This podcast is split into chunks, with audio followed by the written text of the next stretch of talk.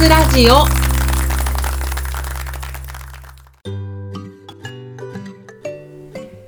始まりました。キクワイン和活ラジオ。この番組は3000円台のワインをこよなく愛する3000円ワインの民マスタヤがワインにまつわる活動である和活について論理に語る番組です。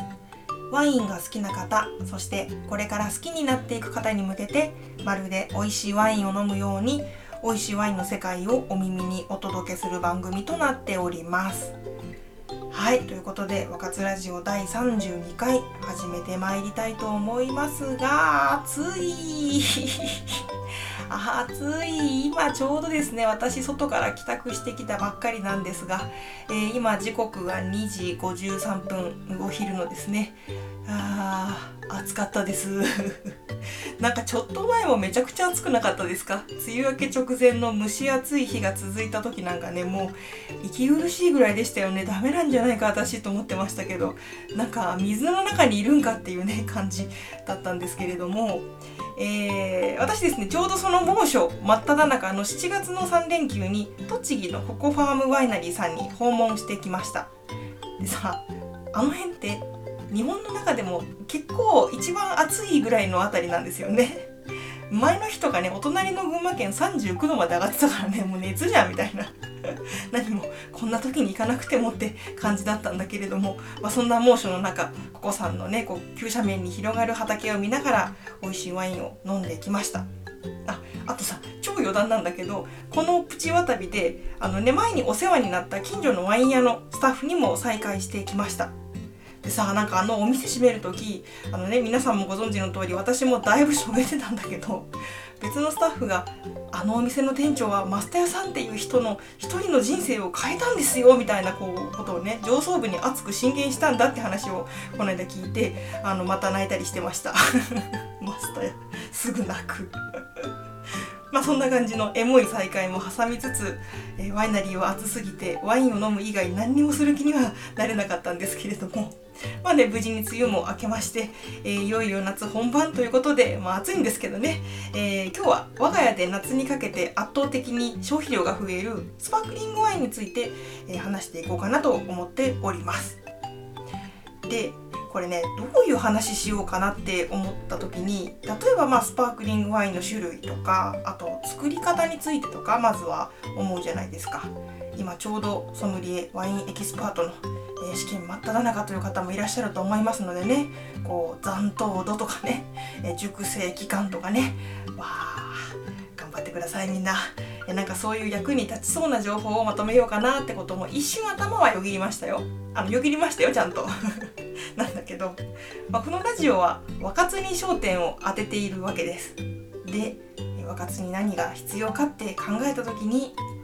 高いスパークリングワインの話題が出た時にいやいやそれ高いやつやんって突っ込めることだなって思ったんです。何を言っているんだ私は。でもねこれ私の若手では結構大事だったのよ。だってさワインが好きになったばっかりの頃って高いワインとか安いワインとか全然わかんないじゃないですか。それなのにねいつものおなじみのソムリエが「今日はミュージニーでも買ってきますか?」とか言ってくるもんだから「じゃあ出世払いでお願いします」ってね即答したいじゃないですか。それで私はワインエキスパートを取りました。だいぶ語弊あるけどね。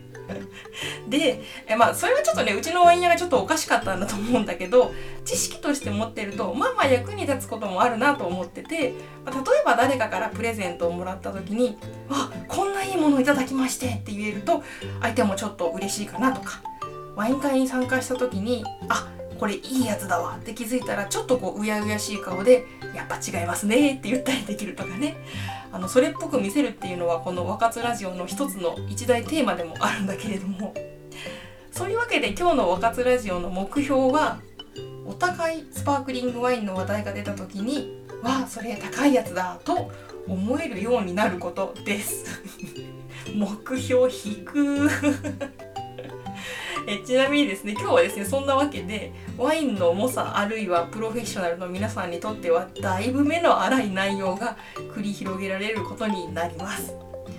えー、まあね若津ラジオなんかに多くを期待せず是非トイレ掃除のお供ぐらいの軽い気持ちで、えー、お聴きいただけると嬉しいです。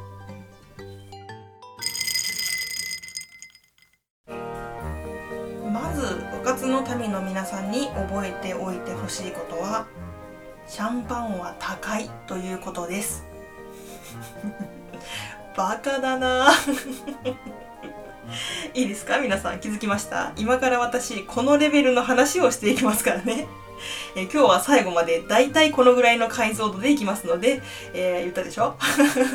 覚悟してください、えー、シャンパンは高い。そしてうまい。このような話をしていきます。えー、フランスのシャンパーニュ地方のみで作られるシャンパン、まあ、シャンパーニュは基本的に高価です。シャンパーニュって書いてあるワインをもらったらこれはもうねありがとうございますって即座に最敬礼してください。それね多分高いやつです。シャンパーニュお安くても基本的には5000円は超えてくることが多いです。1万円しても全然おかしくないと思います。あのたまにね2 3 0 0 0円のお安いシャンパーニュっていうのもあるにはあるんだけどあれらは何らかの努力によって成し遂げられている特別枠なのでワイン会でそういうのに出会ったらむしろ「えシャンパンなのに?」って言ってくださいね。あのそれだけで持ってきた人多分にやけます。シャンパーニュって普通のスパークリングと比べるとだいぶ手間がかかるんですね。このため価格が上がりがちと言われてるんですけれどもここで一つだけ覚えておきたいのが瓶内二次発酵って言葉です。えこれこの後何回も出てきますフランスのお高いスパークリングであるシャンパーニュがこの瓶内二次発酵によって作られている、まあ、ためというのも一つですけれども他の地域あるいは他の国のお高いスパークリングワインもこの瓶内二次発酵で作られがちです。ということはえということはですよワインショップに行ってこのスパークリングって瓶内二次発酵なんですよって言われたらへえそれはいいですねって言っておけばこれはもうね間違いないです。シャンパーニュと同じ瓶内二次発酵しているのにもかかわらずシャンパーニュより安くて美味しいワインなんだそういうことをソムリエは案に伝えています。し私たちはいつだってそういう美味しくて安いワインを探しています。はい。まあ、そんな感じでえフランスのお高いスパークリングワインの代表がシャンパーニュだとしたらイタリアイタリアはですねフランチャコルタと言います。もちろんこれも瓶内二次発酵のスパークリングワインです。っていうかね、この後出てくるのは全て瓶内二次発酵のスパークリングなんですけれども、フランチャコルタはね、実は私もそんなに飲んだことがありません。っていうのも、あの割とちゃんと高いんですね、フランチャコルタ。そうなると、同じくらいのお金を出すんだったらついシャンパーニュを買っちゃうんだな悲しいことに。え実際生産量もシャンパーニュの5%ぐらいと言われていますし、まあ、輸出はさらにその中から10%っていう風な、えー、記述もあるんですけれどもそんなフランチャコルトは私がどうやって飲んだかというと、まあ、一つはねワインの福袋です。っていうか実はシャンパーニュもほとんど自分で買ったことないんだよね。マステアゲが飲んでるシャンパーニュは、えー、Amazon のセールで買った特別枠のやつシャンか、えー、福袋に入ってきた高級シャンパーニュです。いつかね、週末にシャンパンをポンポン開けられるような大富豪に俺はなると、まあ、心に野望は抱いてるんですけれども、さてそんなフランチャコルタですが、シャンパーニュとはまた違ったえ繊細さとか明るさを兼ね備えたえワインだった覚えがあります。ただちょっとフランチャコルタに関しては経験値が少なすぎるのでどれがスタンダードなのかなっていうのがちょっと私も分かっておりません。あえてフランチャコルタを選んで持ってきてくださる方飲まれる方はハイセンスな方だなぁなんて思ったりもします。というわけでこれをお聞きのハイセンスな皆さん今後ですねワイン会などでお会いすることがありましたら是非フランチャコルタをお持ちいただきましてマスターに飲ませてくださいますようお願い申し上げます。いワインの定義からはちょっと外れるんですがこれを言わずには折れないですね。スペインにはカバという瓶内二次発酵のスパークリングワインが存在します。これがですね非常にお求めやすい価格なのに瓶内二次発酵で作られたスパークリングワインということで私の心が嬉しいスパークリングワインです。シャンパーニュなんかと比べるとだいぶすっきり軽やかな印象ですしなんせ価格帯が下に向かっても広いのでスーパーでも普通に見かけます。デイリーの泡としてすごく優秀だなと思いますし夏になると我が家での登場頻度が格段に上がるのもこのカバですね。本当はシャンパーニュの登場頻度上がってほしいんだけどね。え一応熟成期間が長くなるほど高級品になるので、えこちらはカバといっても36ヶ月以上の熟成を経ていましてとか言われたらですねほほうそれはいいですねって言っておけば、まあ、まず間違いはないです、えー、さっきから感想がいいですねしかないんだけど。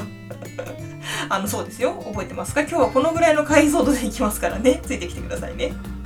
というわけで安くてうまい泡の代名詞カバーですけれども熟成を経ると高級品にもなるという二刀流として覚えておいてください。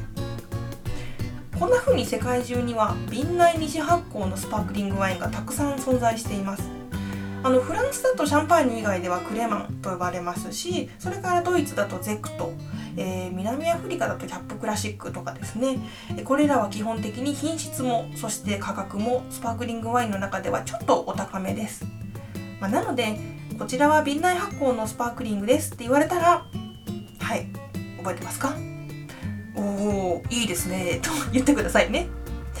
そしてその中でも例えば誕生日プレゼントの箱を開けてフランチャホルダが入ってたらえー、こんなハイセンスなものでえ大体いけますしじゃあ今日はシャンパーニュでも買っていきます？って言われたら出世払いでお願いしますっていうふうに答えてください。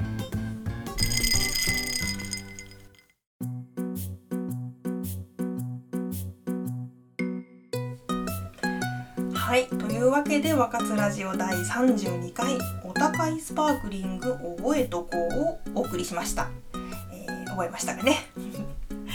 シャンパンが出てきたら最敬礼フランチャコルタはハイセンスカバーは安いと高いの二刀流そして世界中の瓶内日発酵にははい。そう。おおいいですね。で すなんなんこれ。えー、皆さん最後までマスターの茶番にお付き合いいただきありがとうございます。えー、最後ね、Spotify の方でコメントをいただきましたので、そちらをご紹介したいと思います。ペンネーム、これはエンマさんでいいのかな、えー、エンマさんより、えー、これは若津ラジオ第31回のワインを売るの回へのコメントですね。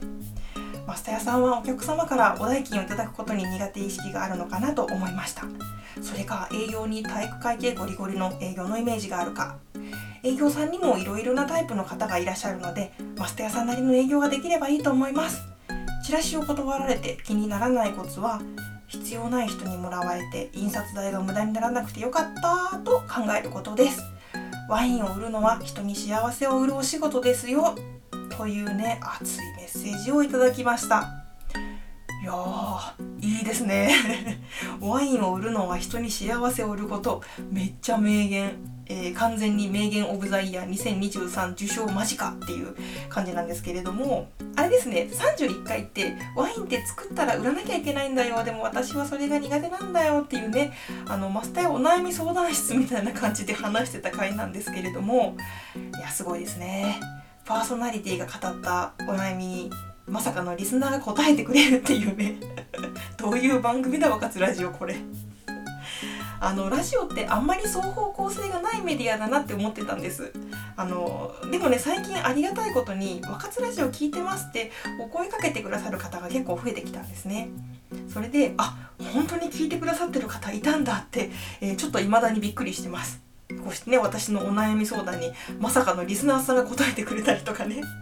えー、一方通行じゃないんですね。私の声が誰かに確実に届いてる、えー、これって本当にすごいことだなと思います。いつもありがとうございます、えー、っていう感じでエマさんもありがとうございました。このねいただいたコメントの中でも人によるタイプの違いっていう部分あのまさに得意を生かし苦手さをカバーするっていうことだと思うんですけれどもこれは私が人生をかけて取り組んでいるテーマでもあるなと思うのでそれについてはまたどこかで語り尽くしたいと思います。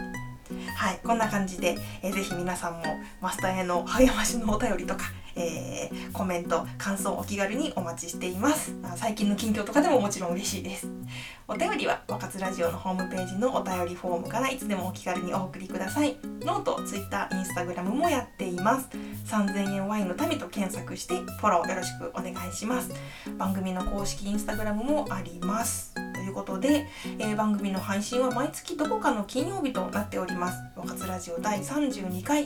今回も美味しいワインのお話がお耳にお届けできたでしょうかそれではまた次の若津でお会いいたしましょう3000円台のワインをこよなく愛する3000円ワインの民マスタヤがお送りしましたバイバーイ